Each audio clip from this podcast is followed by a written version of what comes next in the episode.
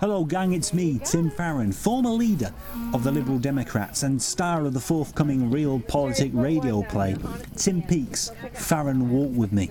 I'm here to invite you all to kick back, pour yourself a non-fluoridated bevy and join me on a journey through the past, all the way back to the halcyon days of January 2018, when I joined the RealPolitik podcast. In my capacity as a very popular and successful musician, they play an exclusive medley of Alex Chilton's Free Again and the Ocean Colour Scene classic Wonderwall.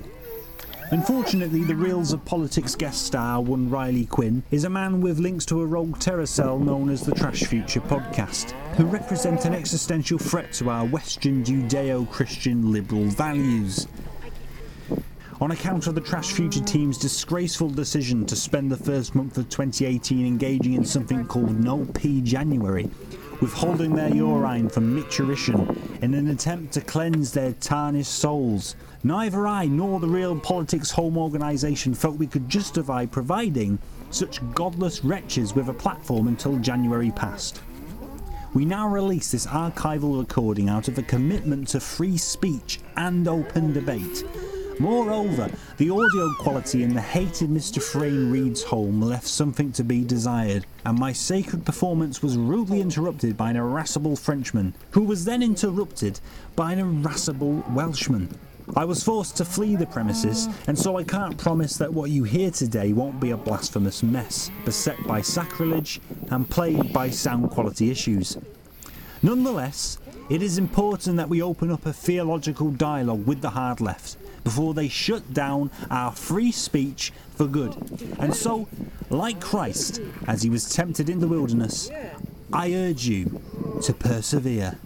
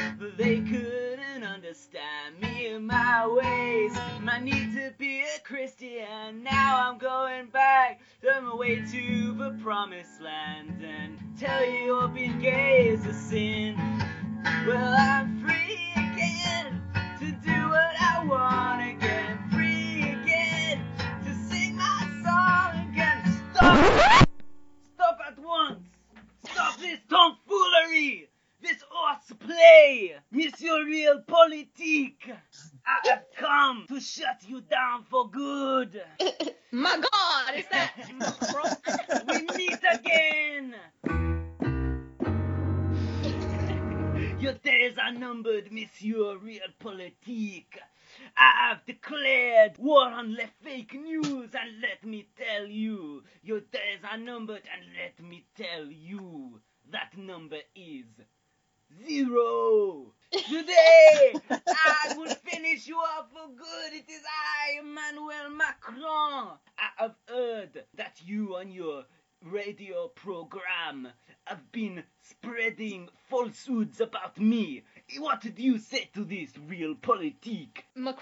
heard that France is back and also Europe is back.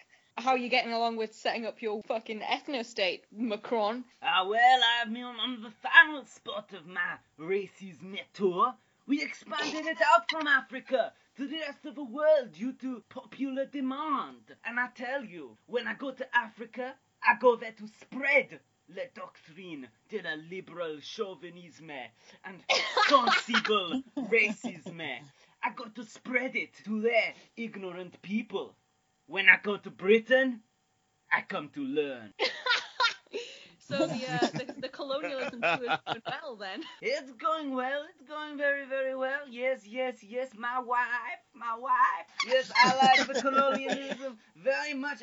I, Emmanuel Macron, President of France, Jupiter, the Sun King, Golden God, oui. And now, Monsieur RealPolitik, I want you to answer for your crimes. What do you say? That you have spread le disinformation and le news de la fake. Oh, yeah, we both spread fake news. And you boasted thereof. What do you say to this appalling hubris? Arrogant RealPolitik spread le fake news, boast about it, refuse to be accountable to honourable newspaper Daily Mail. I just think it's really we're on a Virgin train right now. We don't have access to the Daily Mail anymore. Yeah, we're in first class, all of us. Oh, standard not good enough for you, eh? Let me tell you a thing or two. You are all cunts. Yair is a bellend, and I will control Onmash forever. Cool. Hey, Macron, why don't you take a long march off a short pier, huh? Oh, such insubordination. Sir, I know there is a tone of irony in your voice, sir, but I got a tone of malice and disrespect from le pronouncement. Appalling, my wife. My wife, Dave. Allow me to read my charges to you. I bang my gavel down on the table. So, you stand here before me, Macron, Jupiter, the Sun King, Golden God, accused of possessing the weapon de la mass destruction, come from a highly trusted source, Monsieur de la Alistair Campbell. He compiled dossier for me. He give it to me, say, RealPolitik plan to incinerate Ben Goldsmith. Next birthday party to Little Crisp. Oh, disgraceful, sir. Almost yes, we're now on the international terror watch list. Ah, you're certainly on mine, sir. Moreover, there are more charges in addition to your threatening and hostile foreign policy. I charge you with spreading obscene falsehoods about me, Macron, Jupiter, the Sun King, Golden God, that I am, quote-unquote, a cock and a little slug with no personality. He's just jealous because you are better than me. What do you say to this? Falsehood, Macron. See, if we call you a slug, it's because you are what you eat. You outdated racist stereotype. I not eat this slug, snail, mollusk, all different creatures, sir. You not know your biology. I much prefer the conversation of Mr. Farron. He know what the wildlife up to. I'm sorry, Riley, but escargot is quite nice. Oh no! No, it's good as fuck.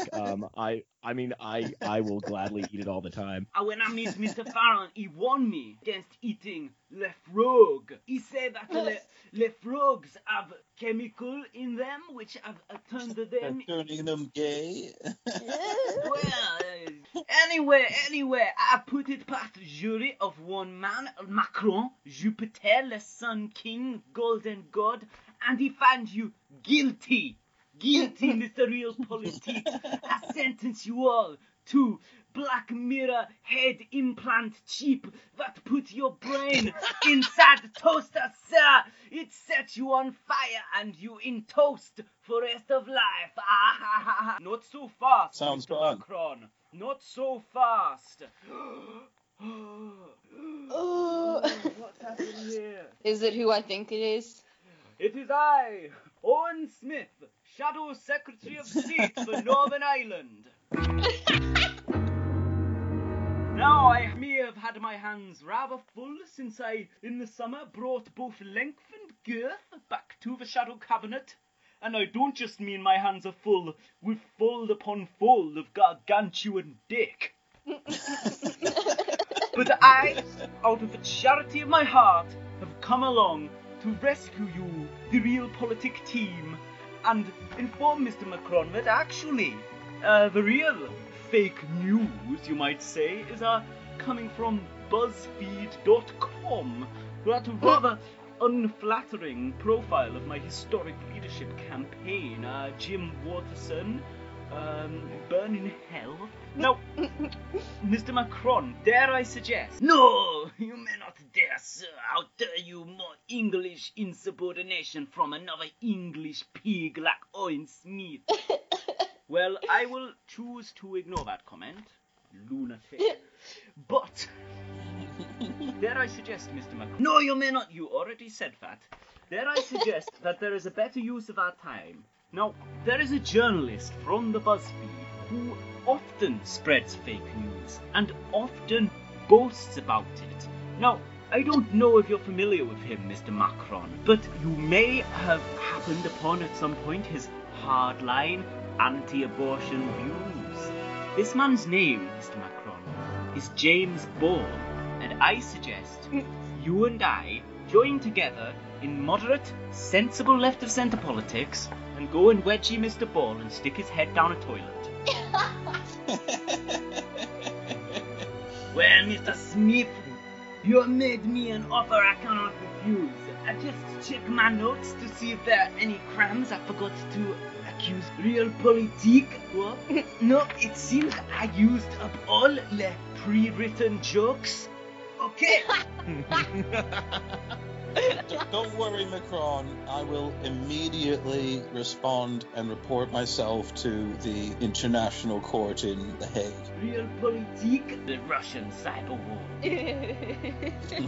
Anyway, Monsieur Alan Smith, let us go.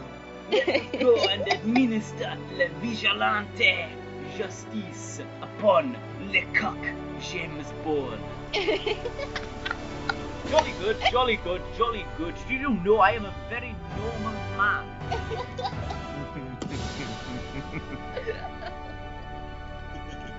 I'm good just to see more of this radio play. Yeah, I say that we just do an hour. I can buckle in and Owen Smith. Yeah, hell yeah. Like, Jack, I personally can't wait for you to get like a performance art space in Hackney and then, you know, put this on because of your middle class background and remember the double barrel last name. Notice the double barrel last name, guys. I've noticed it. Yeah. I've noticed it, yeah. Opposing the government and opposing the Conservatives, I'm afraid it's the hard left who want to tighten their control. They want to sideline moderate voices. I don't think anybody should be surprised about that is the nature of the hard left. And of course, we know that the hard left famously cannot tolerate any dissent. Who are the hard left, Chris? Well, we know who the hard left are. In the ascendancy within the Labour Party, who associate with the hard left. You just said that we were right wing. It's a hard left agenda. Printing money, nationalisation without compensation, that sort of hard left wing position.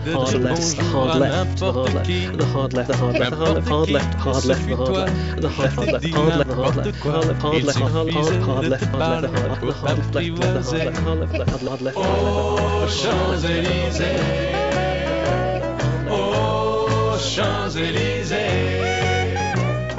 au soleil, sous la pluie, à midi ou à minuit, il y a tout ce que vous voulez aux Champs-Élysées. Well, hello everyone and welcome to this definitely really well organised and well put together, as always, episode of the RealPolitik podcast. Hey. Hey. Hey, whoa, I walk in here. You come to me on the day of my daughter's wedding. You come to me on this, the day of my knighthood, and you tell me I was a congenital failure every second I spent in government. I swear to God, I will means test you into your grave. Tell me I propped up a Conservative government for 5 years and gave them a functioning majority, and I have more blood on my hands than almost any fucking cunt in the United Kingdom apart from fucking George Osborne. Actually it's you who's owned, buddy. And you don't know Nick Quagliaducci.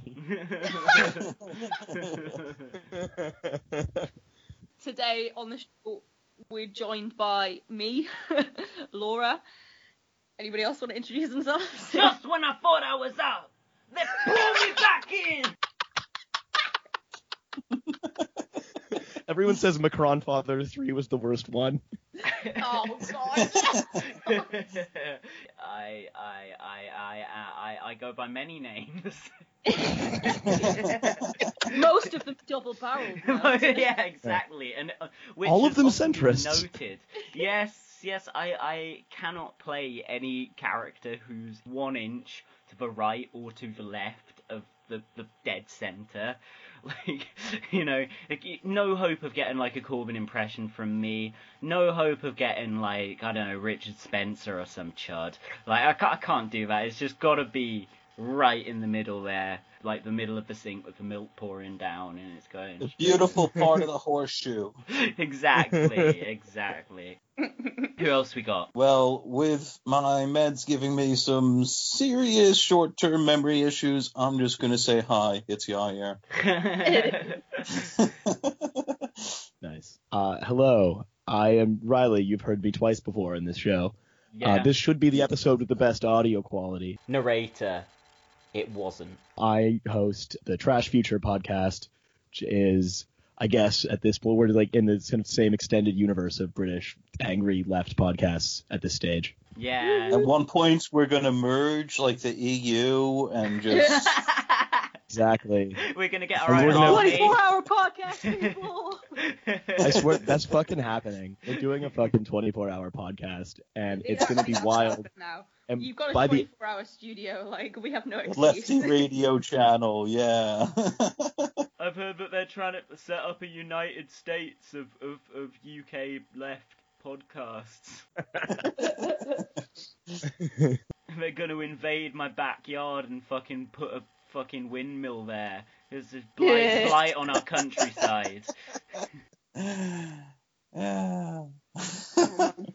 Riley, did you have an irreverent thought there about perhaps how the future is trash? No, actually. I think the future is good because the Consumer Electronics Show in LA, which includes like robot strippers with CCTV cameras for heads, literally, and has officially murdered metaphor and any kind of abstraction. Like, the entire universe is just literal now.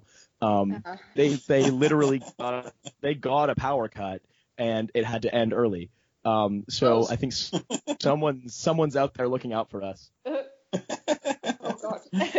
So the stripper robots with cameras in them, so when you look at the stripper robots, then they look back at you. Yeah, you know, I mean, either it's about the soul. Yeah, either it's something about, like, the duality of man, or someone was like, yeah, I get really horny for security. Well, it reminds me of the plot of an exploitation film from the 1970s that I've forgotten the name of, but I think it starred an actress called, like, Chesty Morgan or something, and basically the film was predicated on an inversion of the male gaze. So in the film, her character, she the actress, was known for having massive breasts, and in the film the character she played had cameras inside her breasts, so when the guys in the film would look at her breasts, they would look back at them. Wow. Okay. We are a film podcast. Interesting. We are, apparently. You just need to throw that in there. Yeah. Well, you know, Riley brought his tech in there, so I had to balance it out with a little bit of film. The only good form of technology. Yeah. All the film tech. Whoa. Meta. It's tech. It's exciting. It's young people. It's crowdsourcing. It's tech. It's exciting. It's young people. It's crowdsourcing. Oh, shit. Hang on. Let me do a line. I'll wait. Overdub. Just to overdub into the Macron scene. I see you here, all focused on praising Castro. Hell yeah. You know, people who get the meme will be like, ha ha ha, Seb Payne, dickhead. Seb Payne is a fucking dickhead. I honestly cried the day that man died. Same. And I'll cry the day Seb Payne dies, but it'll be a different kind of crying. It's sort of crying when Thatcher died. Because this is all... The tears I shed as I wank myself into a coma. I gotta say, when Seb Payne dies, I might be a little bit distracted and instead focused on praising Castro. dear. Oh, God. With Seb Payne dead, the Conservatives should be quaking in their boots, having lost their most prominent media defender. Instead, they're focused on praising Pinochet. Helicopter rides, bro. Helicopter rides. It's Santiago Stadium, baby. Who needs football when you've got mass execution? Victor Hara had it coming. It'll be like Hillsborough, but, you know, state-sanctioned. Go like Hillsborough. Yeah. Yeah. Even I knew that one. Pablo Neruda, Snowflake Kirk. Hey. Just naming Chileans and calling them derogatory far-right expression. Sebastian Sanchez Schilling, little fucking eat. Seb is Chilean, by the way. Yeah. So no Tom today. What's he doing? No Tom, I don't know what he's doing. Is he at work? What could he possibly be doing that's more important than this? He's usually grafting. Yeah. As I said, Yair, what could he possibly be doing that's more important than this? Who needs graft when you've got a Patreon account? Which we don't have. Which we don't. We don't, yeah. Well, you keep talking about it. I keep talking about it and no one ever responds in the affirmative. I'm like, yeah, we should do this. And then radio songs. It's in... It's there, like, I don't know.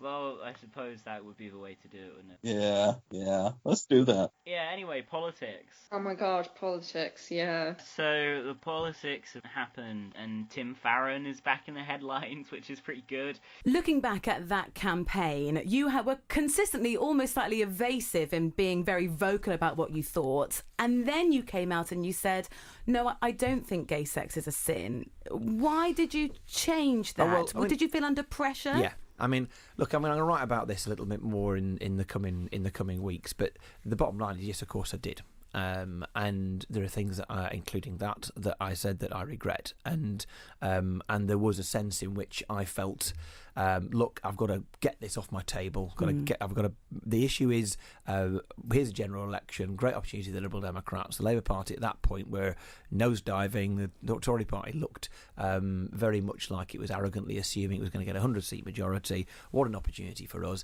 And all they wanted to do is talk about my, Christian beliefs and what it actually meant, and all the rest of it.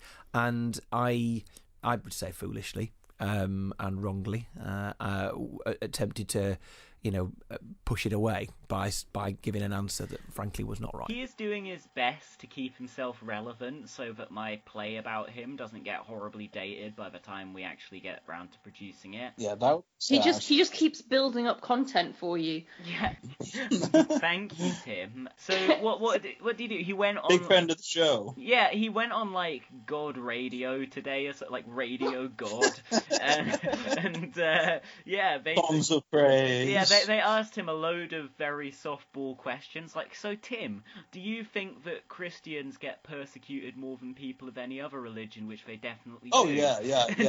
And Tim is just like, yeah, the thing is, nobody ever criticises Muslims because they're scared of being called racist, and, like, he genuinely, like, says that in as many words. If that stopped people calling people racist, then we would almost never use the word racist. Yeah. It's a good job that the Zach Goldsmith campaign is now so Zach far. Goldsmith. Zach Goldsmith. Zach Goldsmith, cheat they go, hey, cheat they go. Zach Goldsmith, cheat they go. Zach Goldsmith, cheat they go, hey, cheat they go. But that's just like, way back in the annals of history with the Rivers of Blood speech, which also hasn't had any kind of, long-lasting impact on British politics. So he is right there. It's all sorted out. And as Vince Cable points out, the real prejudice now is directed at old people. Yeah. Oh, yeah. I mean, not that they don't suffer, especially under the Tory regime, but... Fucking hell. I mean, yeah, I guess in a way, not that the Tories have been able to carry out all their punitive manifesto pledges. I'd say the biggest but is that they continue to vote Conservative despite the fact that the Tories are bad for them. Well, yeah, exactly. I mean, it's just kind of like euthanasia, as far as I'm concerned. This is just again and again proving the tendency of the right to just really relentlessly own itself. Yeah.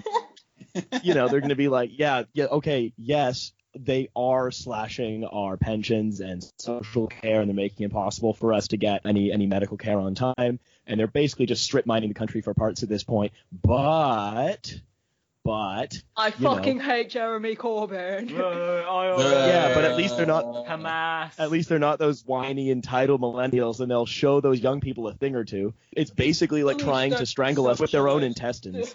I'm just waiting for the news. Theresa May dissolves Reichstag, installs self-chancellor for life. Her most audacious power grab yet. May finally shows she exerts some authority and shows her strong and stable leadership never truly went away. Strength to strength. Well, I find funny going back a second to old people who hate Jeremy Corbyn despite him also pledging to protect the triple lock on pensions and stuff, which I think the Tories actually backtracked on recently, and now the triple lock is not so locked anymore. But basically, they're always like, oh, he supports Hamas, he supports Hezbollah. It's like, you don't know who the fucking Hamas and Hezbollah are, you fucking prick. You just saw in a fucking you support them too. White people. Yeah, they just saw. They just saw angry brown-skinned people waving guns about on the news once for 2 seconds, and it was actually the Taliban. But they're like, oh, I fucking hate Hezbollah, man. They're the worst. It's all the same. These are the kinds of people who will go past a Turkish cafe and then just get so angry that it's there that they'll try to firebomb it with a Molotov cocktail made of Listerine.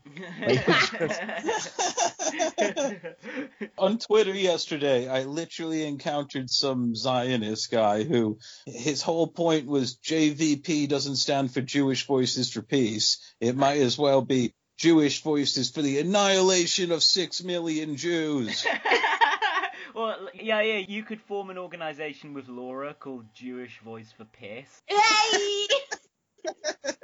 Well, obviously, with you supplying the Jewish, and Laura supplying, I guess, probably the voice piss. And the piss. Hell yeah. British comedy double acts got really weird, huh?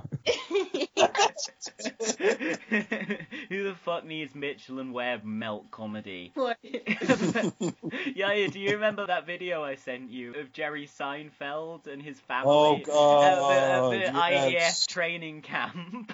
Oh my god. Oh my god. The next RealPolitik holiday. About TV show. Now, every time I try to watch it, it's going to be, hey, you know who I really want to shoot? Some brown people. What's up with that? Apartheid.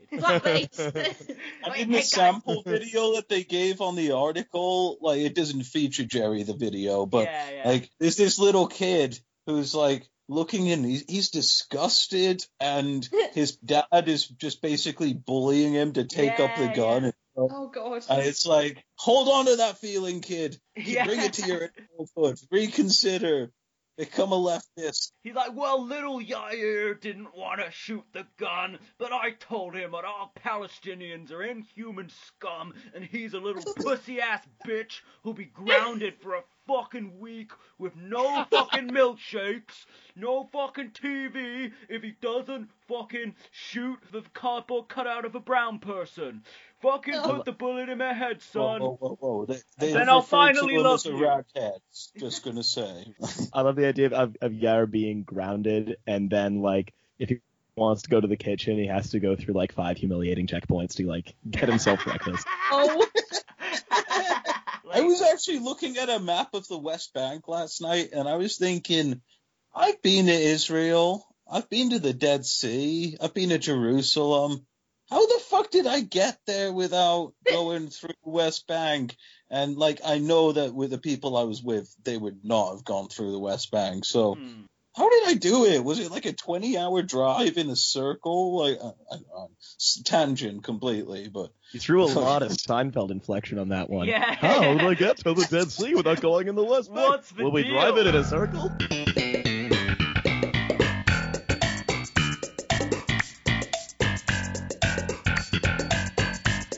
How much of this is usable? I can remember most of it. Can we at least segue it into Netanyahu's son asking for 400 shekels. What? Yes! And make it somewhat usable. What happened then? Oh my god, have you not seen? No. Do you not know this? Oh, fuck. Oh, Laura, you do it. Basically fucking Netanyahu's cunt little son. His large son. His big old fucking son. His son that towers to the moon and as broad as the sea. Oh my god, isn't it? The world's largest son award.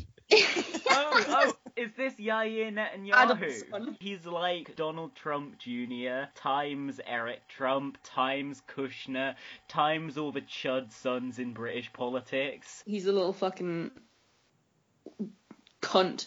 But either way, imagine if this was the thing that managed to like fuck Netanyahu once and for all. He's a little like cunt. I think what we don't fully understand is that when eventually, like, you know, Netanyahu's large son and Trump's large sons get together to, like, you know, rule the galaxy as large sons together, it'll actually be very good for the developing world because, like, they'll all just die from the same case of, like... No, they'll still die from the same case of, like, hyperchlamydia that they get from, like, you know, Eiffel Towering some, like, sex-trafficked Russian. Super gonorrhea.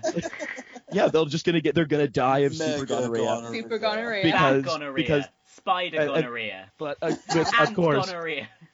And what I think is amazing about both of these just big fucking hefty boys is that they both have their different ways of not paying the sex worker that's gonna kill them. The story about Netanyahu's kid. That there's at least one Yair who's bigger than I am, so. I'm reading an article on lonelyblogging.com about this episode, which is interesting because I didn't remember writing on my blog about this, but it says, so it's got a picture of Netanyahu with Yair Netanyahu, and he looks, not the elder Netanyahu, the younger looks bear like Michael Cera. He does look a bit like Michael Cera, doesn't he? He does look like Michael Cera. But anyway, yeah, I've got an article up about it, and yeah. The fact that after all his dad's done, it might be the fact that his son's a fucking greedy little cunt might actually throw the biggest spanner in the works of all. Hey, bro, my dad saved your dad like $20 billion. Can you at least give me 400 shekels so I can go harass a sex worker down the street? Yair Netanyahu said in a statement he had been under the influence of alcohol at the time and had said nasty things about women that don't represent the person I am. Yeah, of course they don't, buddy. Of course they don't. I think it's so exciting that finally we're going to get someone young on the Office for Students board. You gotta reform it from within. Oh god, you know. Don't fucking do not fucking sophomoric, yes. Yair Netanyahu has set off controversies before. In September, he posted a cartoon on Facebook disparaging his father's critics. A picture that included anti-Semitic imagery. Oh, God. Former KKK leader David Duke shared the post, and the neo-Nazi website The Daily Stormer praised it. Okay. Such a fucking chud. Yeah. I was reading in the Fire and Fury, the new tell-all book about Trump, that basically Jared Kushner is, I think actually probably with good cause, convinced that one of the reasons that Steve Bannon dislikes him so much is that Bannon is an anti-Semite and he's Jewish. Yeah. Yeah, and I think it's probably at least a pretty significant element of truth to that. That's something that I feel like a lot of the policies that were more openly anti-Semitic did come from the Bannon direction. Yeah. But Kushner's problem is that he can't explain this to his father-in-law because Trump is like, what are you talking about? Bannon's the most pro-Israel guy I know. Yeah. But maybe everybody he knows is an out and proud neo-Nazi that goes to every rally. Yeah. Pretty much. It reminds me, Fire and Fury by Michael Wolff, of a Tim Shipman book. I know, Shipper's Unbound himself. It's basically just a load of, like, completely fucking, like, frivolous personality-based gossip about the most odious right-wing cunts. The ability to engage you thereof kind of entirely depends on how engaging the cunts that it is slavishly chronicling are. So I found Shipper's all-out war to be just unbearable. I couldn't get through it. I found this one pretty fun, to be honest, because it had nuggets. Just like, in his briefings to the media, Bannon sought to portray Kushner as a cuck. And, oh, finely tuned machine, guys. As I say, if you just, like, want some fucking politics gossip, I would recommend Fire and Fury. Maybe I wouldn't entirely recommend it otherwise. It was quite a funny bit where it was like, Chapter 7... Russia. It's got everything you'd expect. Yeah, but isn't it famously like a little bit specious? Fake you know, news. It's sort of more entertaining, right, than literally correct. Factual. Well, that's what I'm saying. It's gossip. It's like reading Hello magazine, but about people with the nuclear button on their desk. It's frivolous. It's badly written. It's good. I would recommend it. God, that would make bad. It's good. That would make people respect the Royals again, huh? We gave Prince Philip the access to a nuclear button, but the nation got to vote on where the missile actually went. Yeah, if we gave Prince Philip fucking access to Twitter, God, that would be fucking something. The crown prince for racism. And fucking the Queen. Way fucking the Queen. When I eventually have to take my citizenship test, like, someone is going to go back and, like, be like, I wonder what media Riley's been involved with. Let's listen to this episode of RealPolitik, and he's deported. Hey, Riley, you did fucking tweet about, like, enslaving the Queen, man. You're getting I done didn't say enslaving. I didn't say enslaving. I just said, maybe the royal family should do some public service. Like, what if we all got to live in Buckingham Palace and then they had to clean all the public toilets of the nation? That's literally all. That's where we should record our 24-hour special. The public toilet. The perfect venue. Both. The public toilets of Buckingham Palace. We could have, high culture and low culture. So some people get to record from the palace and some people get to record from the public toilets. And so, look at the draw. From where? How do we decide? Well, obviously I am a very special boy, as we all know. The double-barreled names get to record from Buckingham Palace. No, the double-barreled name. So obviously I'd be in Buckingham Palace, and I'd say maybe the rest of you in the public toilets, all in the same cubicle. One of you having to do the train spotting thing of going down into the toilet. Yeah. All in the same cubicle, like the Breitbart editorial staff. When they the bar. One of them dying every time. Like, oh fucking another fucking cocaine heart attack. Fuck. I respect you, man. No, I respect you, man. I respect you to death, man. Like Bannon doing what, in fact, Andrew Breitbart himself used to do, and in these fucking blow-fueled editorial cubicle meetings, actually sitting down and having a shit while they're all talking and sniffing. The others run out of coke and try and get high on the fumes from his shit. Only at Breitbart could they hotbox a room with Jenkum. But in the media, sort of coke conversations tend to be portrayed as people sitting across one another being like, we should start a restaurant together, we should write a screenplay, start a podcast, man. Snide media crit. Cocaine is snide media crit. It does seem like in this case, like, people got down and were like, we could take over the country, man. And it kind of rules that coke conversation came true. At least for a time. Kind of rules, MAGA 1488. QAnon is real intel, guys. It's real. No fap, all the core tenets of the modern right. No piss. Yeah. If you don't jack off and wear January. It's like never jack off. You have to wear loose pants. Man. Laura, are you boycotting Trash Future this January? I am. I'm sorry. I cannot lend my support to a podcast that refuses to piss for an entire month. I need piss. Look, we believe in restoring the glory of the Western male. And we believe that the way to do that is we hold ourselves up by holding it in,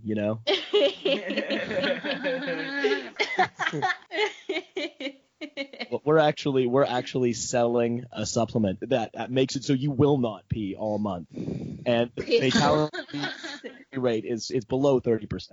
It may be too powerful for your listeners, actually. It's a supplement called MDMA. It makes you very happy and vote for the Conservative Party. After all, magic is the most Tory drug.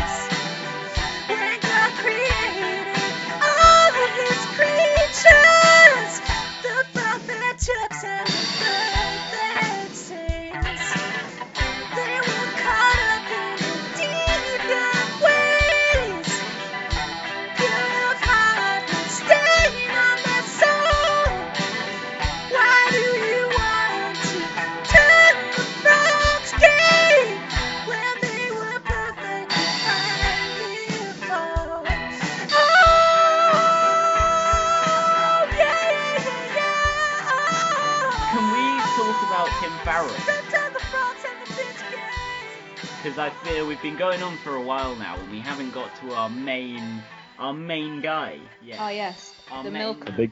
Big boy Tim, and his very interesting. He was sort of born again, and then he became a liberal, and then he was born again. Yeah. He became a lip again. And I've got to say, like, my favourite thing about this whole fucking issue with Tim Farron is that he basically says that the Lib Dems are godless. Yeah. Yeah. Like, he says that remaining faithful to Christ was incompatible with leading the Lib Dems. So basically, he says they're a fucking godless wreck, and I agree. Yeah. Like, pretty much, and it's like a good sort of, I think, more than 15-minute interview, and Tim goes pretty deep in what he says. Like, they ask him if he misses being leader, and he's just like, mostly no. And he sort of says, you know, Farron from Brooklyn. Now I'm free to preach the gospel. It's like, did your constituents elect you to preach the gospel? Do they not have a church in Westmoreland? Also, if Tim Farron is as successful in preaching the gospel as he is in politics, we're going to have a dissolution of the monasteries all over again. Yeah, I'm not okay with that. They ask him, because the people interviewing him, you get the sense, are quite sympathetic to his religious bind he found himself in. They ask him, is there a glass ceiling for Christians in British politics?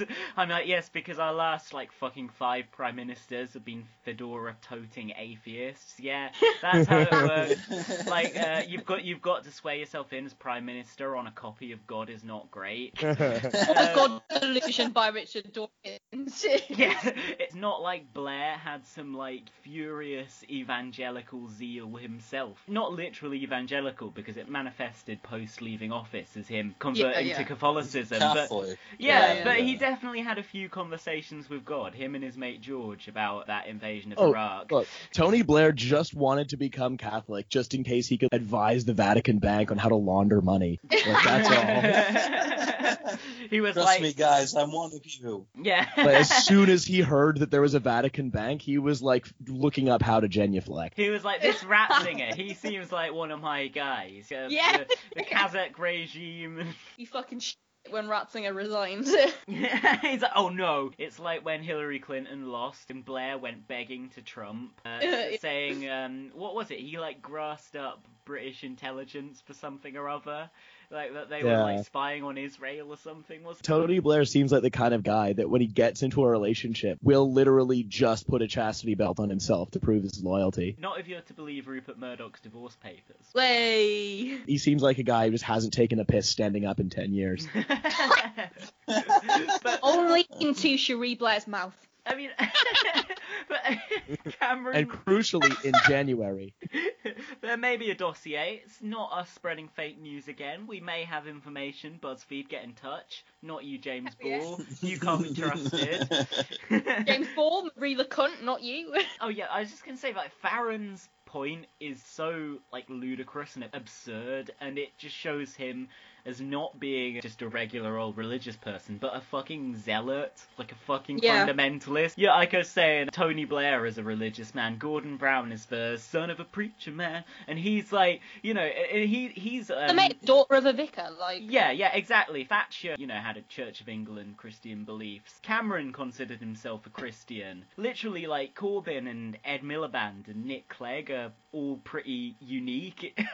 You know, I know three names are pretty unique in that they, you know, they don't believe in God at all. I'm not saying like atheists are fucking persecuted, because, you know, it doesn't really matter that much now, but you're only really... It's like when people say that people are racist against white people. Yeah. I mean, shut the fuck up. Yeah. The only people discriminating against atheists are like girls on Tinder who just don't like dudes wearing fedoras. Like, that's basically only discrimination. But I think, Lizzie, there is a point, actually. All girls, really. It's like, if you think about it, like, considering maybe Christians are persecuted because all of these people who are Christian have also just been relentlessly humiliating themselves in public for decades now. So yeah, you're not really going to run into the kind of problems that Tim Farron has, and unless you're an actual fucking extremist. And then have we actually said what he said? I don't think we've actually said what he said. What he said was that the bottom line is, of course, I did feel pressure to say that he doesn't think gay sex is a sin, and there are things, including that I said that I regret. Cool, bro. Huh. He got away with it, sort of, during the election. Ooh. All the Lib Dem melts were like, no, he's not homophobic. He's actually got a very pro-LGBT voting record. No, he hasn't, actually. But, no, he doesn't. But, you know, I guess these people, they really needed a straight choice at the general election. They couldn't vote for Labour because of Brexit. Not like there's any melts in the Labour Party, is there? No, not one. No. Nope. Melt free. The whole interview, I would recommend it on, like, you know, fucking, like, God Watch, God FM, whatever it is. It is a good listen. Tim Farron, he does seem like a lot more relaxed now than in his perpetual state of terror etched into his face when he was party leader. Like, oh my god, is this bad milk? Has the milk been polluted? What is this doing in my hand? Like, now, you know, he seems relatively relaxed. Now he can just enjoy milk. Yeah. Also, it's like, if you think about it, this sort of bigotry must have just been burning at his soul every day when he knew what he wanted to do was actively strip, like, normal rights away from gay people. He can finally say it. It must be such relief for him. Well, yeah, he can preach. I still think my favourite quote from the whole interview is when he says, I'm a Bible-believing Christian. Call me an evangelical if you want, who is a liberal and of the left. Yeah. It's like people associate this with the right, and this is sort of like one of the main points in Tim Peake's Farron Walk With Me. I keep having him say, like, over and over again, yo, you know, as a man of the left, and so on. And of course, just on, like, the most basic socially liberal thing, like, just, you know, saying gay sex is alright, basically. Like, he's just like, sorry, gotta resign. And he says... Maybe you shouldn't have child labour, maybe.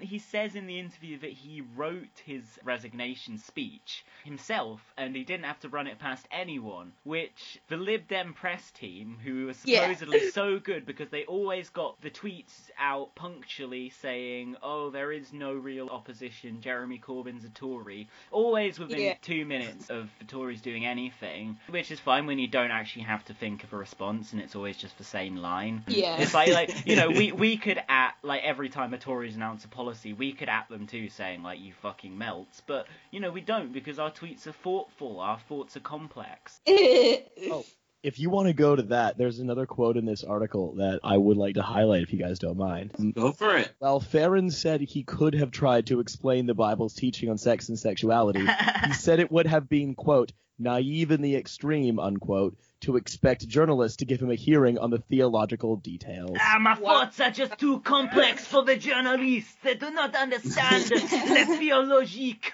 Tim Farron, Jupiterian centrist pope.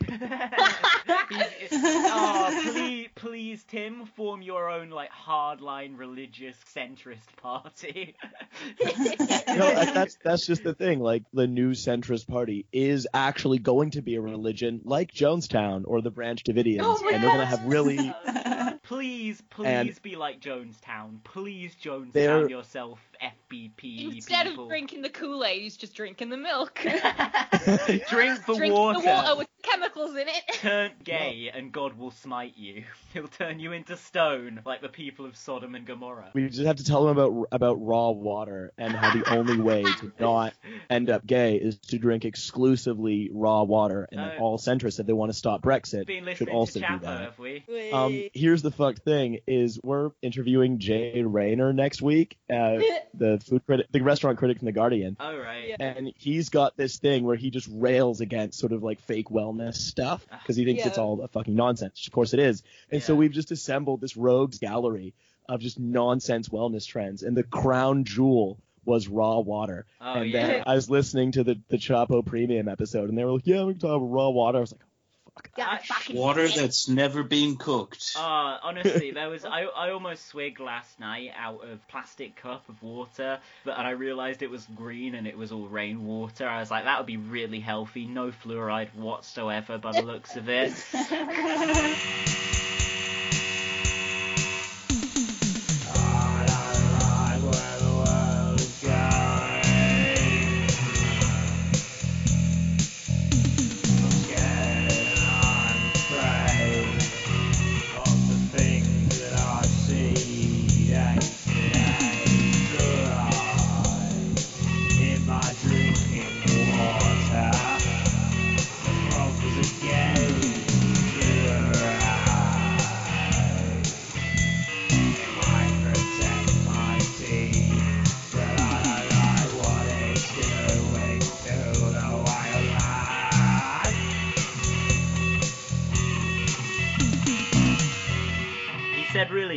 Of representation, but he had a wonderful Lib Dem team, but apart from one person, he didn't have any Christian advisors. Boo fucking who? Need more Christian spads. There's like 10 British people who were Christian. That's it. No one's Christian anymore. Well, they do actually talk about that. They're like, do you think it's bad but like only a certain percentage of people believe in God now? And he's like, no, because we can convert them. Oh my God.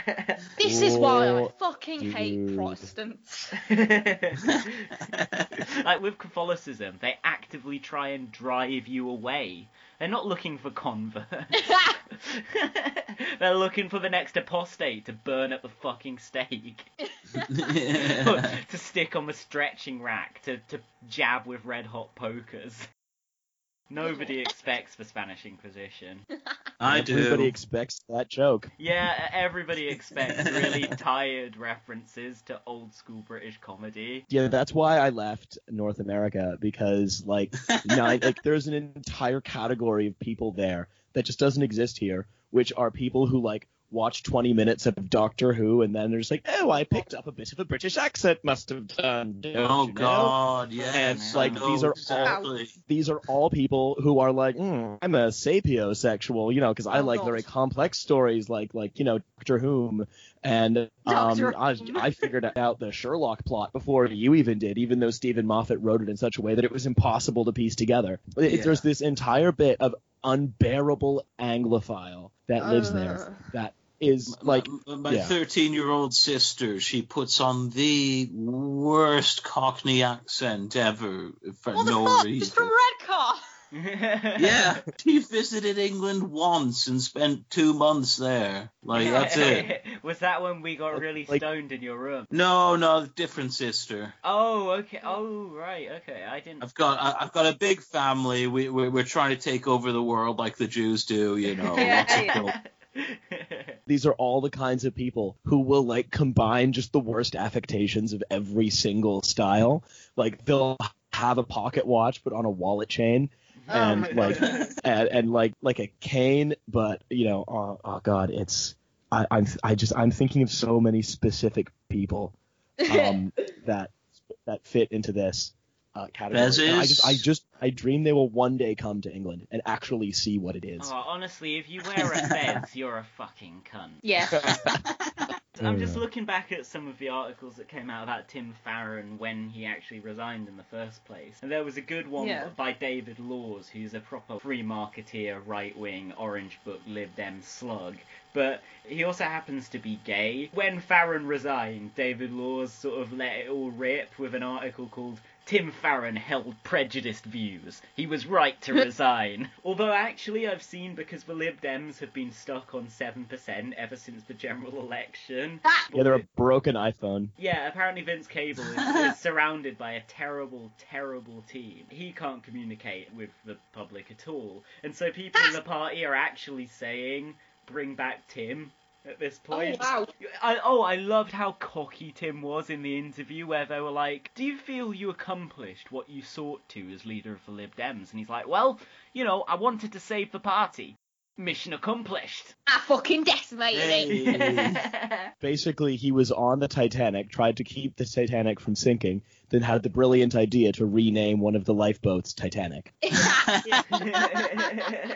Tim Farron is saying, well, you can't be a faithful Christian and leader of a major political party. No. Major is a bit of an overstatement. Yeah. Sorry, more major. The leader of a minor political party. More major also, than the Democrats UK and the Radicals UK. Have you guys ever actually, I don't know if you've talked about this before, but how did he become leader? How did he ever win any election? How does anyone gives a fuck about the Lib Dems? So, 12 members. He didn't have that many people to convince. He was the only person who voted in the election. Yeah, he just sort of wandered in and started just telling people what to do, and they just sort of followed him.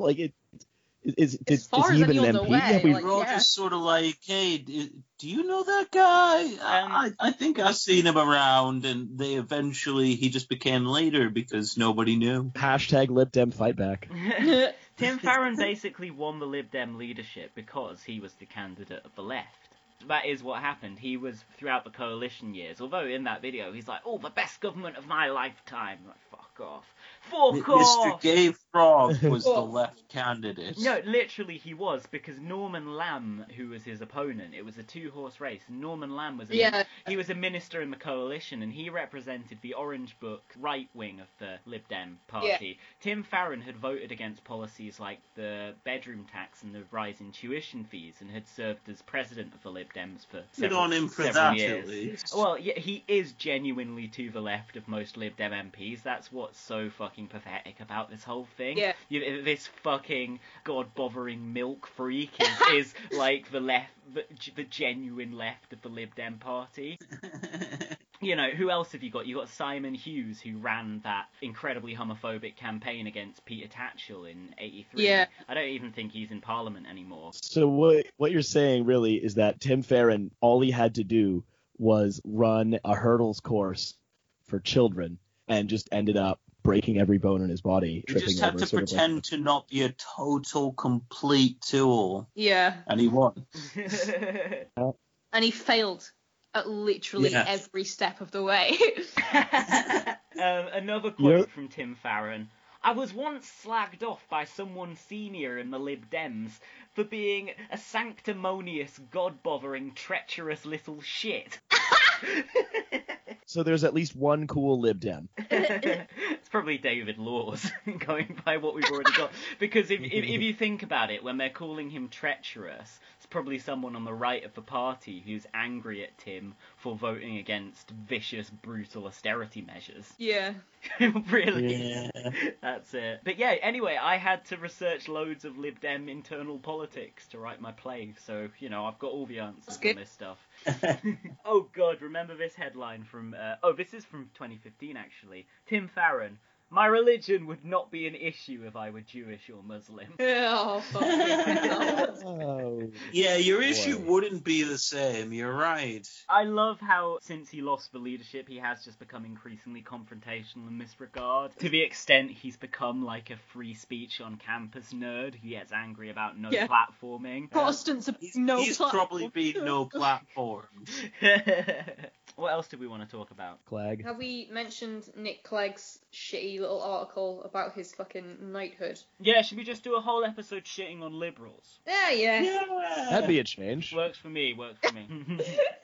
Yeah. So yeah, Clegg. Fucking Clegg.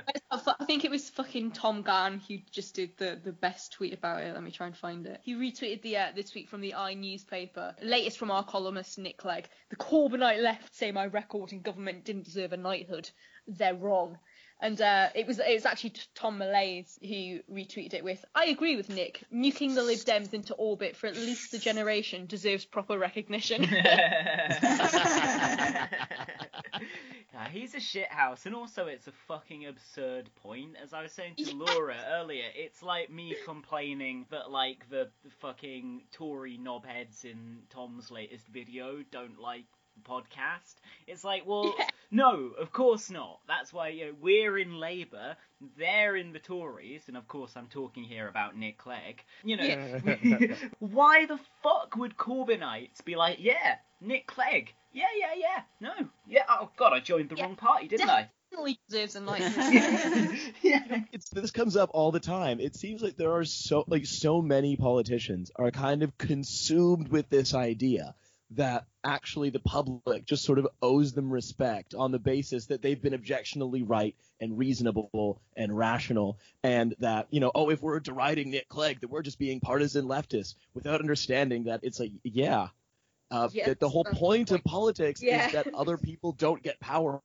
Like, it's like it's as though they think that really if Labour wants to win, they should just like run the zombie of John Major. Like, it doesn't make sense. I tell you, I picked up a copy of Prospect magazine recently because I knew like Dawn Foster and Owen Hathaway and people have written for it, and there's sometimes left wing people in there. It was all like Nick Cohen, John Major, like just all John fucking Major. I'm like, come on, man, like this is dog shit. Wait, is he not dead? Yeah, he's fucking out. No, he's still going. He's in the Lords, isn't he, John Major? So he gets to still vote on legislation. Oh, good. Kinnock and all the other fucking failures are. Yeah. Who do you reckon Corbyn's gonna stick in the Lords? Oh, I don't know. Farage, obviously. Oh god, but he only gets 3 people. Who do you reckon it's gonna be? Oh fuck. Oh. It's got to be Mr. Double-Barreled Name himself, who'd fit in with the Lords. Oh yeah, I can't wait to get into Ermin. They need to be able to call you, hey, look at the Double-Barrel Name. He's such a toff. Oh, everyone in the Lords will have such a leg to stand on with that line of attack. Like, you know, you'll have... I meant the public, but yeah, you'll have Andrew Adonis there, like, oh, you fucking cunt, I'm working class, I am Andrew Adonis. Andrew Adonis, like, the fundamental working class gentleman. I, for one, can't wait to see the new Ermine tracksuit they'll have you in. Yair, I want you to move back to the UK, so you should join the Lords as well. And Laura, you should join the Lords, because I don't think anyone else from the North is in there, so it would be good to bring that kind of, you know, it's always good to have representation. Have a literal working class person in there. Yeah. Squaring off with Andrew Adonis, like, fuck off! Fucking unblock me! I'd love if you were in character as MC fucking more like up there in the Lords, just like spitting the truth, fucking like spitting smoking tack from a bucket. Smoking tack. Like literally just going into the Lords and just robbing all of them. Well, actually, didn't Lord Adonis actually spit some bars on that track he sent me the other day, Laura, where he's like, you know, I'm pure pro EU. I might grown up with your being pure tight. If I didn't get me top, then there's gonna be a fight. Me grandma said, no, get off me fucking case. So I spot the spot of root and really burn his face. I know that sounds rough, cause he's in me family tree. If he doesn't shave top, that's the way it's gonna be. Me grandma said, sorry, boys, cops have been a spanner. You can have a blood, just didn't tell your nana. I said, well, that's pure on the slide, but I didn't give a fuck, cause I wanna get high. Higher and higher, up to the sky. Me grandma got blitzed and he started to cry. I said, yeah, granda, what should I do? Me grandma said, no, I'm pure pro to you. You don't have to be a gangster to fall in smoke talk. All you're gonna be is absolutely class. If you take drugs, people look up to you. La la la la la la. I get repeatedly barred from entry because I stink of weed. They're like, oh, fucking let him in. At least it's not spice this time. Of course not, with wages like these. It could be like you and fucking Andrew Lloyd Webber, like, flying in on the same private jet. Which, incidentally, apparently executives keep dying in their private planes, so private planes come on RealPolitik. Also, yeah. Also, Steve, the guy who tried to punch Harvey Weinstein twice, come on RealPolitik. Hell yeah. Hell yeah. But yeah, guys, we've been recording for like an hour and a half, so I was wondering if we could wrap up, but... should we do RealPolitik reading series of this whingy Nick Clegg article? I really wish you would. It's so good. Okay. Nick Clegg. The Corbynite left say my record in government didn't deserve a night and they're wrong. Extremely whiny, annoying voice. It's like he's not even defending really did he deserve knighthood or not. He's more just like objecting to the idea that anyone would object to it. Yeah. He's like, like he's just Linton Crosby like, briefed the media but I'm a cuck. Basically Nick Clegg's main policy position now that he's no longer in government is just please be nice to Nick Clegg. Yeah. So here we go. It was like the good old days.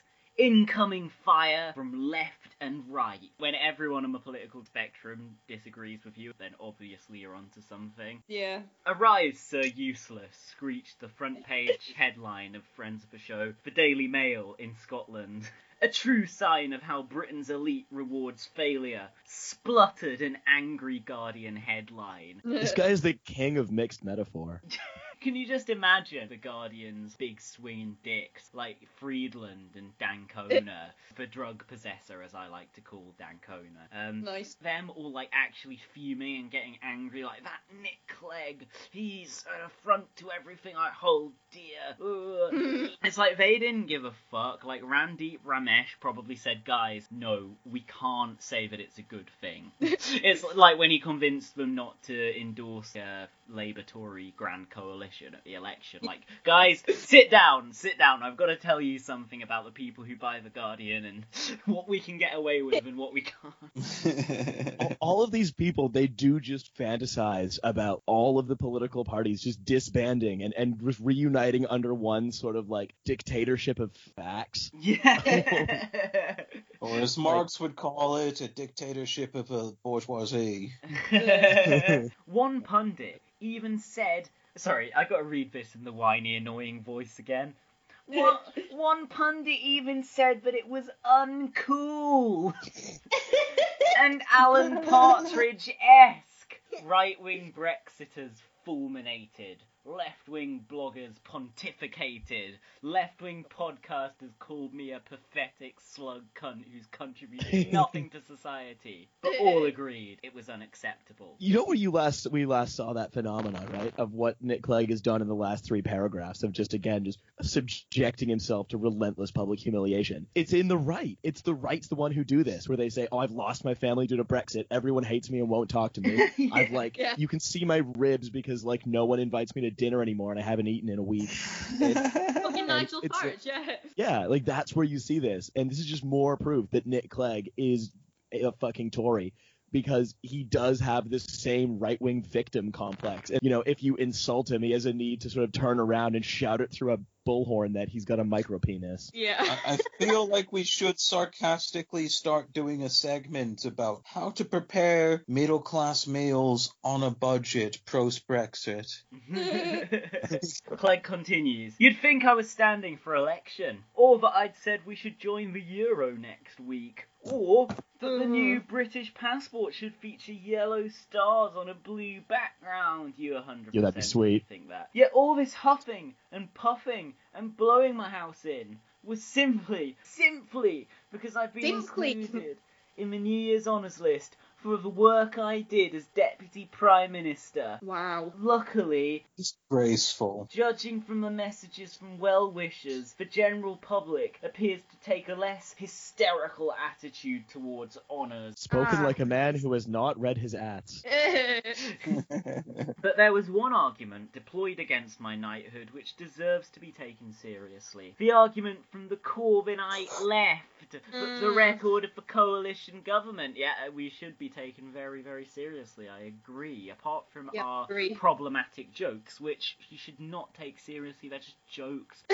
Especially the reductions in public spending somehow disqualified me, and by extension other Lib Dems who were in government, who all seem to have got fucking knighthoods in the last couple of years. Wankers. By extension other Lib Dems who were in government from receiving honours at all. It is an allegation worth considering in detail, as it forms a central part of the Labour Party's wider narrative under Jeremy Corbyn and John McDonnell. Why not just throw Seamus Milne in for a laugh, just to make it sound that bit more menacing? And Diane Abbott as well. Yeah, and Diane Abbott, remember her? She's black. We'll put her in our poster. The 2008 financial crisis did not require austerity. This is them talking about what we think on the hard left. Tax and spend policies were deliberately regressive. Inequality soared. The weak were punished as the strong were protected. The Lib Dems meekly fell into line with hardline Tory doctrine. Yep. And austerity has been pursued uninterrupted and unaltered from 2010 to the present day. Yep. Yeah, that sounds about right. Yeah, that's true. Then there's a little pull quote here which says, much of the coalition's progressive record has been undone by the Conservatives since they won a majority of their own in May 2015. Fuck off! Then why do you want a knighthood? You failed! And this, in essence, is a story told by Corbyn's Labour Party about our recent past. Unfortunately, it is misleading, wrong, and distorted in every single respect. And what it fails to acknowledge is that the real opposition is RealPolitik. No, what it fails to acknowledge is that the real opposition was partisanship.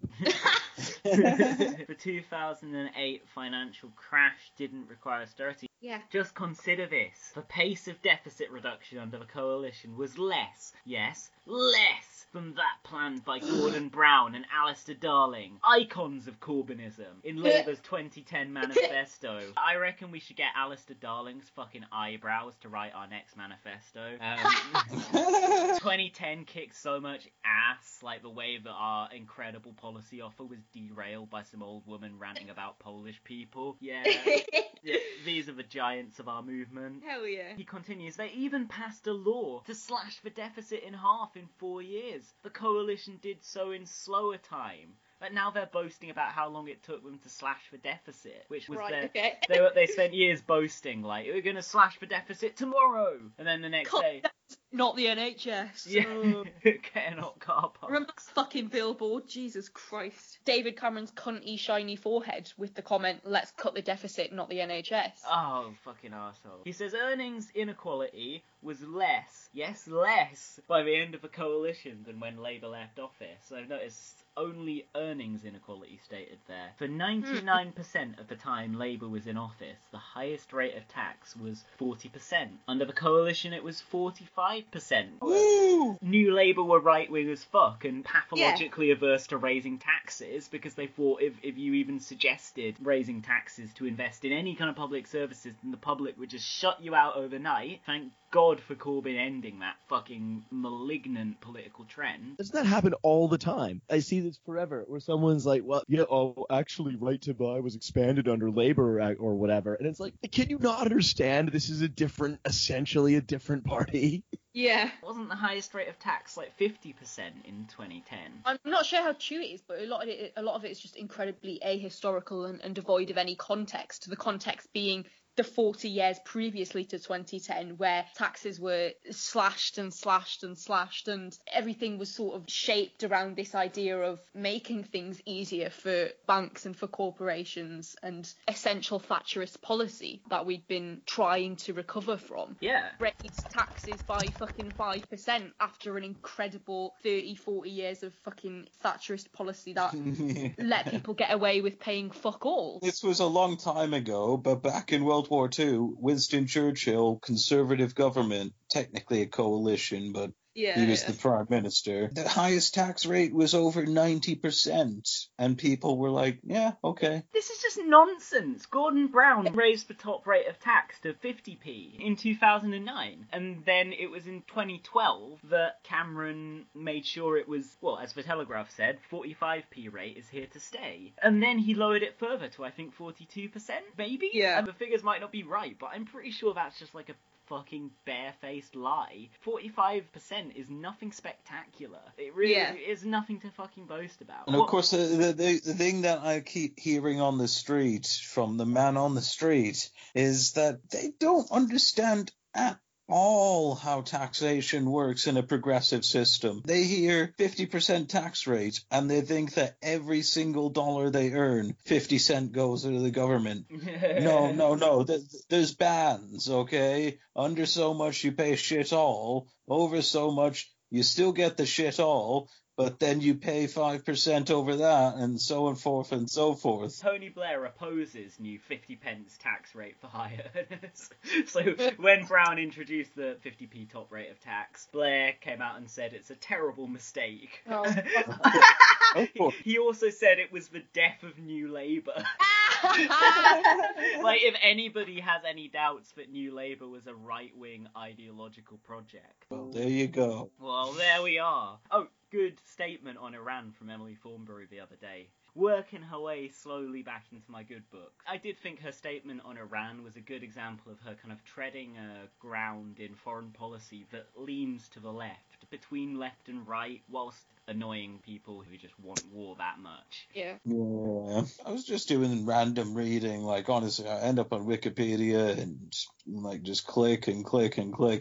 And I found some sort of pro-con thing on the whole one-state, two-state solution thing. And it was really, really bizarre. There was some more pro-Palestinian people, like, writing for Al Jazeera, who was saying how Israel is doing their best to prevent a two-state solution. And the longer that we give them to do so, it's just going to turn into a one-state Israeli state. And that they strongly push for a one-state Palestinian state as a result of that. Peacefully, they say, but I guess that's always been my problem with a two-state solution, is that, it is just an excuse. It's a camouflage for the IDF to move in and settle people and move in and settle people. And the people who are in charge in Israel at the moment are not interested in a two-state solution. Fucking Netanyahu.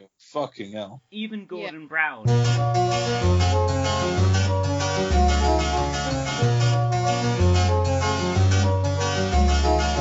In his new memoir, he writes the most soft-touch criticisms of Netanyahu possible. He says that they're friends, and for me that's more problematic than Corbyn saying Hamas are his friends. But basically Brown says that then Netanyahu, despite being my friend, came to power, and he had a different set of political priorities, taking a two-state solution off the table for good. It's like, oh, that's all right then. Yeah. Again, it really made me think reading that book, because in his interviews around the time, Brown tried to triangulate to the left a bit. What's neoliberalism? No, I never met no neoliberalism. I've no idea what that is. It was never quite as bad as Blair. People love trying to pretend they don't know what neoliberalism is. No, I mean, to be fair, he does use it a lot. He just tries to disassociate himself from it, so he does talk about neoliberalism. Yeah, I've heard conservatives use neoliberalism. I've heard fucking actual Nazis say it. None of them know what the fuck it means. The far left and the far right are,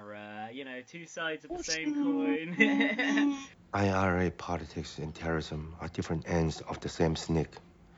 Whichever end you grab, you still grab a snake. To be fair, when Nazis talk about neoliberalism, it probably just means, like, Judaism. The rights to any sort of democracy, direct or otherwise, just like, that's sort of neoliberalism, a.k.a. liberalism at all. Yeah. Should we fucking get through this Nick Clegg thing, then? Oh, shit, it's not even... Yeah. And as soon as we get to the paragraph marked work undone, I'm going to get real mad. Okay. History will show that coalition was a remarkably moderate and stable government in unstable and immoderate times. Why do they all speak like this? Female employment soared by 26%. Like, yeah, get those women in the zero-hour contracts. More cleaning jobs. Yeah. Whilst the number of women in work soared by 26% during that's unemployment, soared during Labour's time in office, whilst the number of women in work increased by 1 million to an all-time high under the coalition. I don't even want to fucking touch that, to be honest. That's Jesus Christ. What a way to misrepresent statistics, really. Fucking hell. The coalition was the first government ever to introduce free universal school meals for the youngest children at primary school and an entitlement to free preschool support for 2-year-olds from the most disadvantaged families. Of course, we can't just give everyone meals. There's these kind of these like piecemeal achievements, isn't it? Where they're, like Riley says, rigorously means tested. So you've got like, we gave like a certain people, but not your kid, but the kid a month younger than them. Yeah, we gave them a free school meal. Kind of like when New Labour mentioned the minimum wage, which obviously was a good policy, but at the same time it belied a lack of... What took so long? And it belied a lack of systemic reform. In that because Labour didn't significantly reform the labour market and roll back Thatcher's anti-union legislation, they basically needed to give workers more buying power where they lacked organising power. Also, let's just also remember the context here. Let's take a step back. Where Nick Clegg is doing is he is citing his minor and piecemeal achievements to try and guilt people who are insulting him because he has been awarded the title of someone who used to just basically be an armed thug on horseback and who eventually just became like a silken-clad fancy boy in the city. Like he is defending his honorific as a fucking smelly warrior. It is so incredibly stupid. It is just mind-numbingly a combination of status-obsessed and prissy and thin-skinned, and at the same time belies a level of soul-deep incompetence, this sort of myopia that is just sort of seems common to centrist liberal secretaries. Yeah, it's a bit of real Orange Book shit coming up here. Okay. Shared parental leave and the right to flexible working were dramatically increased. Flexible working! Whereas it down my neck of the old casualization of labor. Exploitation. Like these people have never heard of unequal power in contracts. They just assume, yes, of course, the workers will bargain with the companies, and Jeff Bezos has $105 billion. But you're both people. You're both equal. You can negotiate with them, and if you chose to have, the worker has the right to say no, and they have the right to say no. Here's another good one: Labour's abhorrent policy of incarcerating the innocent children of asylum seekers was ended. Agreed, that is an abhorrent policy. But the inference that I'm getting from this sentence is that asylum seekers themselves are not innocent and have committed a major violation of Britain's rigid rules. While Brown. Exactly. Also, it implies that Britain was somehow made a more welcoming destination for asylum seekers after 2010. A citizen of the world is a citizen of here. Come here, all of you. Come on, come in. Yeah, you can live in my house. And also, it just flat out tells lies because children are still held in detention centres, which are essentially prisons. Yeah, guys. No, don't you get it, Laura? They renamed it. They were naughty, right? Like that's like The Breakfast Club. Where did they meet? Detention. Like that's what they're offering these kids. It's a friendship to last a lifetime. Time out. The naughty step. You get the little dunce cap. Where they are systematically abused and they get to watch their mothers be sexually assaulted by guards and it's just detention. It's detention. It's not a prison. I was just reading about how in Israel the number of Palestinian children who go through military court. It's disgusting. Just, oh my God. Why do you have to be Jews? Giving us a bad rap. Alright, so this is the section of the article that is going to make Riley angry, which is called Work Undone. So I think what he's saying here is that the coalition has a progressive legacy that they have yet to complete. Oh, here we go. Crucially, much of this progressive record has been undone by the Conservatives since they won a majority of their own in May 2015. £12 billion of extra and overwhelmingly regressive welfare cuts forced through, all of which I had personally blocked in the coalition. And thank you, Nick. You did it personally. Oh, that's so good of you. Yeah, like it's good that he just went, well, the bedroom tax. Well, guys, don't worry. I know Dave. I'm going to call in a favor. Yeah, personally. He didn't need enough MPs to give the Tories a working majority or anything. It was just him personally. Capital gains tax has been slashed. One of the first acts of the coalition was to increase it from 18% to 28% for higher earners. Corporation tax cuts have been pursued well beyond what is justified. Yeah, they slashed them to fuck when they were in coalition as well. Higher income earners have been given disproportionately favourable tax treatment as the Conservatives have lifted the higher rate tax threshold. And the Institute for Fiscal Studies, who are fallible mortal beings and are often wrong, has shown that the sharp increase in inequality expected in this parliament is largely, if not exclusively, due to these most recent tax and benefit changes. All of them only occurred after the coalition ended. Oh, shut the fuck up, Nick Clegg. This is fucking infuriating. It is infuriating because he is a failure. He literally failed. He is admitting to have failed. Like, Britain's a worse place despite his brilliant personal intervention.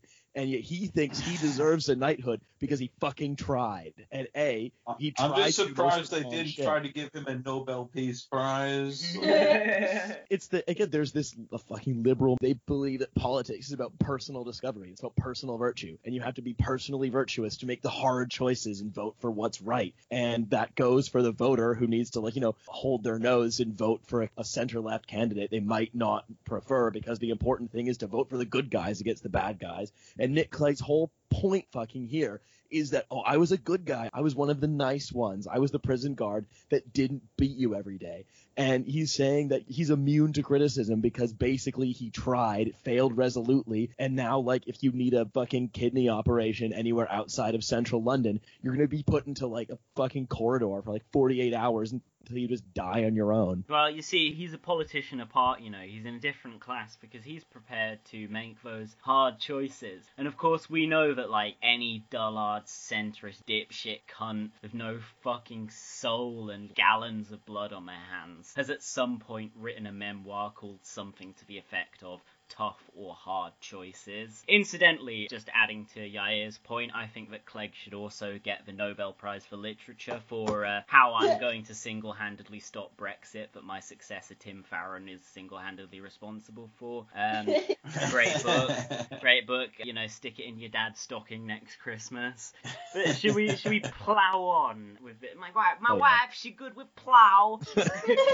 Macron, President Macron. Whoa, give it some, yeah. Let's plow on with this because I think we're in the final section of this piece. Inconvenient truths.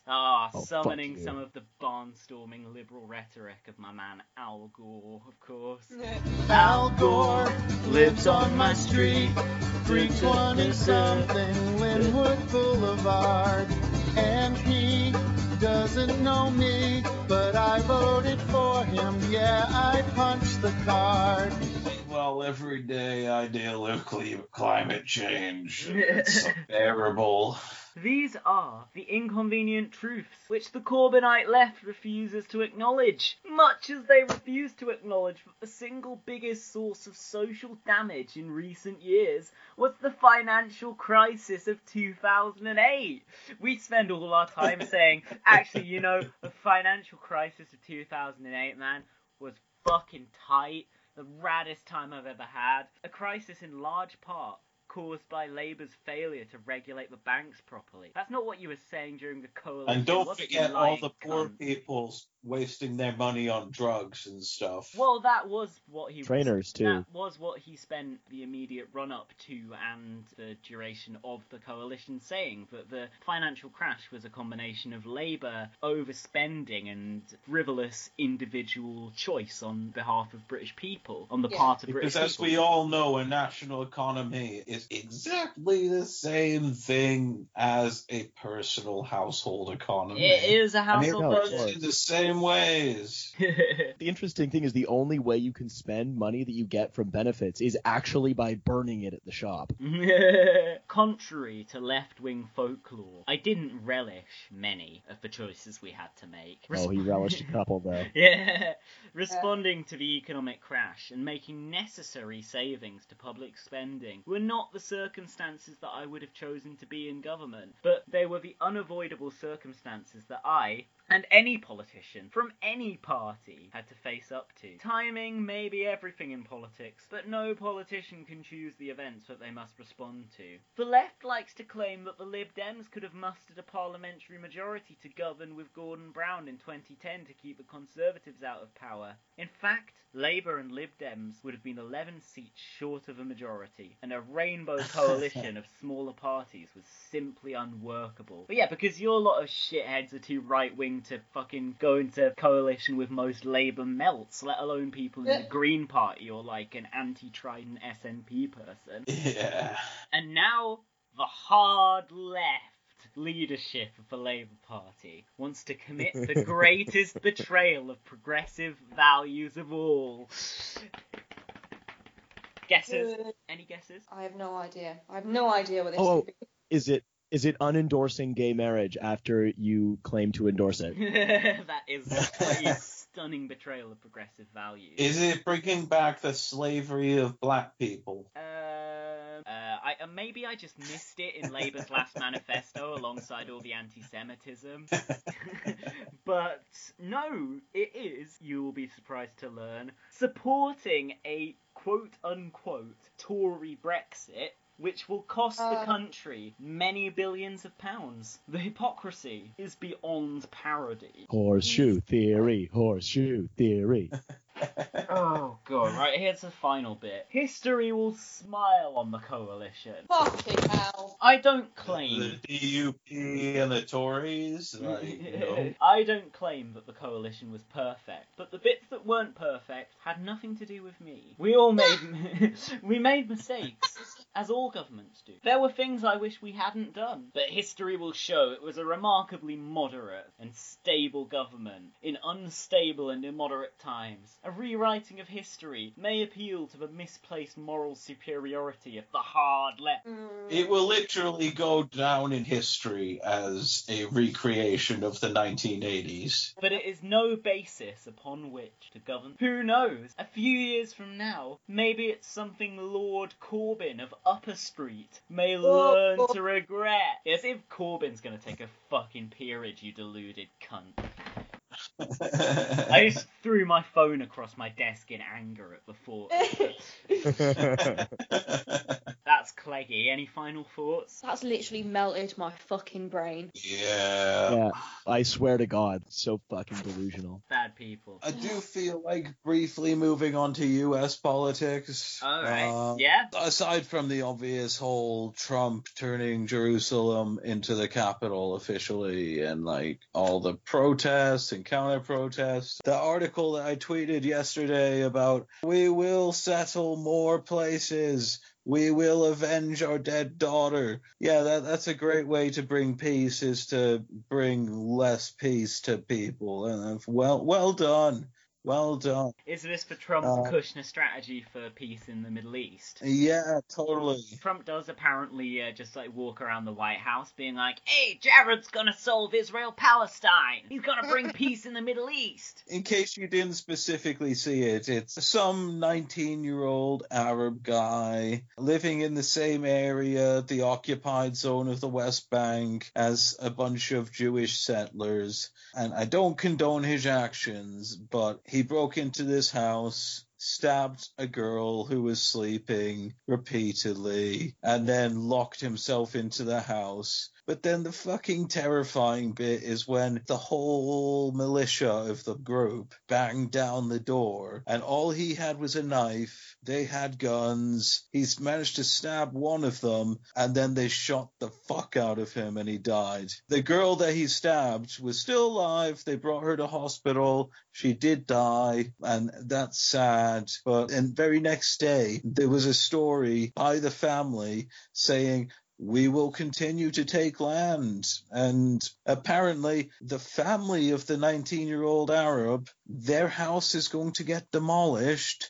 They are all arrested. So, yeah, collective punishment is, of course, a war crime. But, hey, Israel. The only democracy in the Middle East.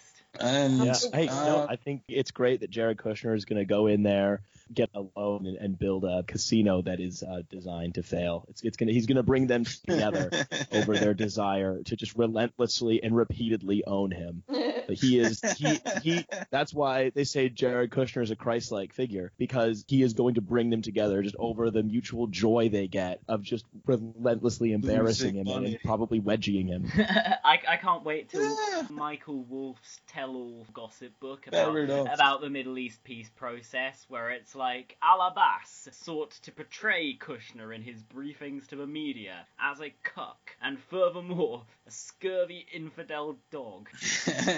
Every single month, at least 2 to 5 children get shot with not rubber bullets, actual bullets, because they were supposedly, according to the Israeli Defense Forces, throwing rocks at them. We're talking about people who are wearing full body armor, the highest tech fucking body armor you can get. And these kids, the youngest I heard about was 5, and he threw a rock at somebody. And they arrested him. They interrogated him for 5 hours. You're not allowed a lawyer if you're a Palestine and it's military affairs. No lawyer. He was interrogated for 5 hours. And then his sister got arrested because a soldier came to tell the family what had happened.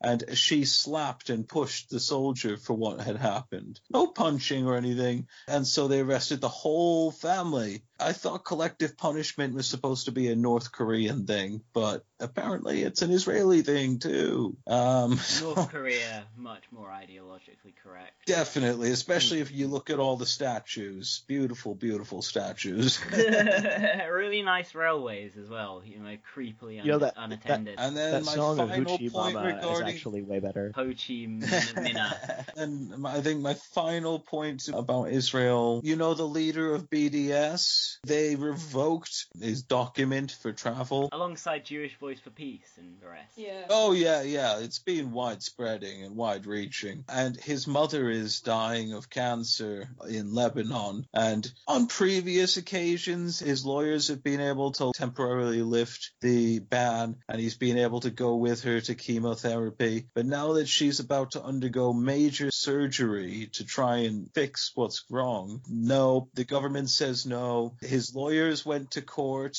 The court said you have to allow him to leave for 2 weeks to go be with his sick mother, and the Department of the Interior is just being like, nah, don't care. I was reading a bunch of pros and cons on the current state of one state, two state, what's best. It was inconclusive. But one thing that surprised me was that a lot of the people who were supporting one state solution were doing so from a more Palestinian angle, that if you keep it as it is currently with a two state solution eternally, that's meant to be moving to Palestinian independence. The big problem is that Israel keeps incursioning into their territory, keeps settling, and there will come a point where Israel de facto, if not de jure, controls the entire Israel. And so almost as a protection mechanism, You've got to stop that, and the easiest way to stop that is to have a binational nation like Scotland and Wales and England all equally share power, and they have to respect each other to some extent. Obviously, that doesn't work perfectly on the ground, and it won't work perfectly on the ground. But it will work amazingly as a sitcom. Exactly. And I still remain currently in favor of a two-state solution, but I see the absolutely valid pro-Palestinian points of a one-state solution, and I do increasingly worry every day that the more we go along, both of those solutions seem to get harder to get to. Most Palestinians who have been polled by like the Pew Research Foundation and other groups have said they're more than happy to agree with their little tiny truncated state as long as it's their state.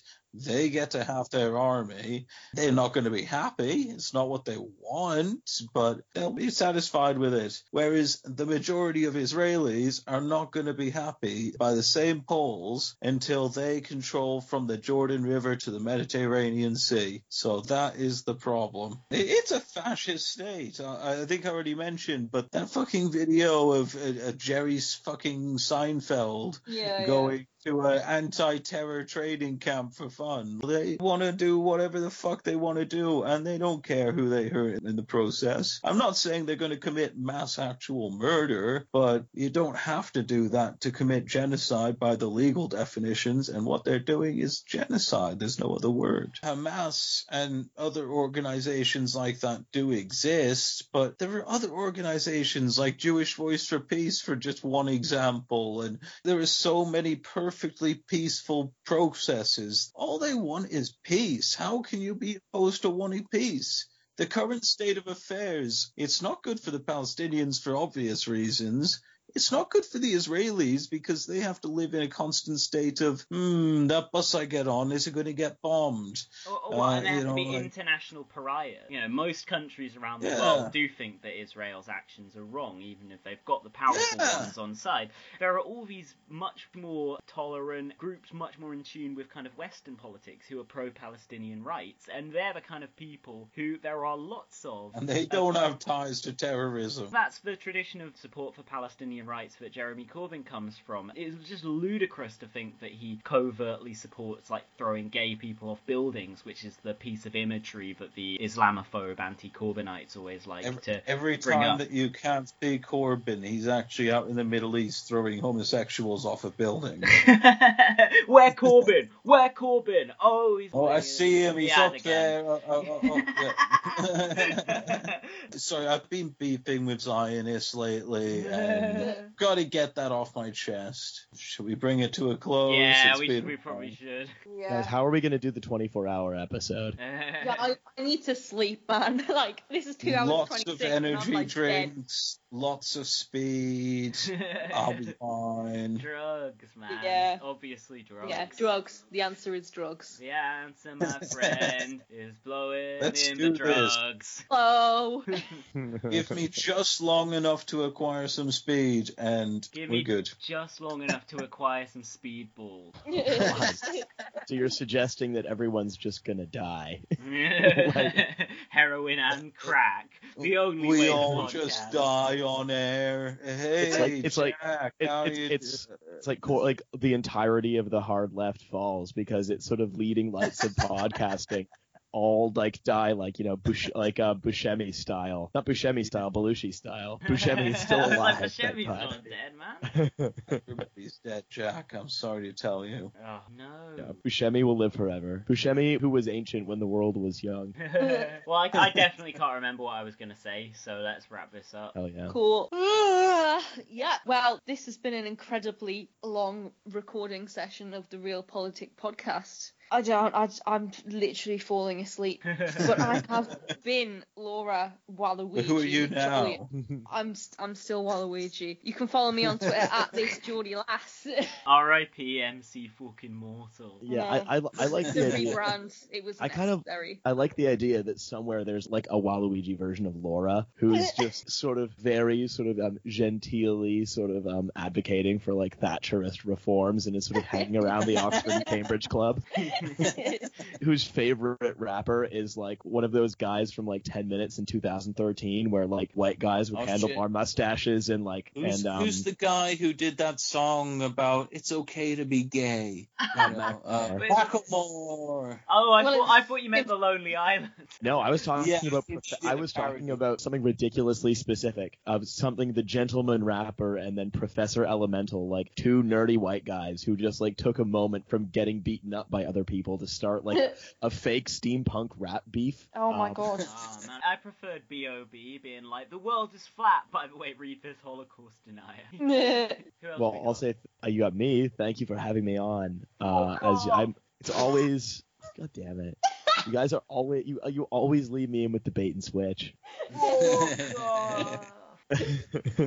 But you can listen to my podcast Trash Future on iTunes or whatever podcatcher you like, and follow me on Twitter at Raleh, R-A-A-L-E-H, because I'm bad at Twitter handles. And I've been Yair, and I just want to say, if you ever want me on Trash Future, Riley, I would be honored to be a guest. Hell yeah, let's do it. Let's do it before we do our crazy. I think you have me on Twitter, so yeah, just be in touch. Yeah. What if we can only talk in the format of RealPolitik episodes? Like, we have to actually do the logistics only at the tail end of the wrap-ups of RealPolitik. I'll bring what I can. Let's all say our goodbyes to the audience then. Bye. Bye. I don't need to. I've got enough of a fucking brand without needing to fucking introduce myself. I don't need an introduction. Everyone knows this is your show. Everybody knows this is nowhere. Politics. La la la. We get king shit a fuck mountain over here. Thank you to the guest, and thank you to all the audience. I'm your very, very special boy. La la la la la la la. I smoke pot. Full car. And then the RealPolitik podcast descended into madness. As if it was already. Come on. I'm a gangster, a smoker, an absolute fucking joker. I am a cunt. You are tribal lot, leg. Yeah, this song's gonna be about smoke and talk. So, I think you'll understand if you smoke talk, you'll be pure loving this, leg. Will them drums are proper rhythmical as fuck them, leg. I'm having a bit of that, leg, cause I'm a gangster. You don't have to be a gangster to fucking smoke talk. All you're gonna be is absolutely class. If you take drugs, people look up to you. La la la la la la la la la. I smoke talk. I discovered resin by the age of 4. I found it on me uncle's on his kitchen floor. It was pure brown with a little bit of green. I smoked the fucking lot, but me father seen. He said, well, buzzcocks don't smoke talk. You end up like a gangster and I don't want that. I said, father, your little Doyle, get us a pipe and some fucking tin foil, cause I'm down to the ground to get off me face. I'm only 4 years old, but I know me place. I'm a gangster, a smoker, an absolute pure joker. You don't have to be a gangster to fucking smoke talk. All you're gonna be is absolutely class. If you take drugs, people look up to you. La la la la la la la la la. I smoke talk. Me granda kept his resin in his wooden leg to get a couple off a joint. I had a pure beg. I'd say, yeah, granda, a couple off that. If you didn't give us any, then I'll break your fucking back. I nah, you're my granda, but you're being pure tight. If I didn't get me tough, then there's gonna be a fight. You don't have to be a gangster to fucking smoke talk.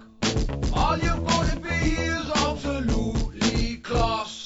If you take drugs, people look up to you.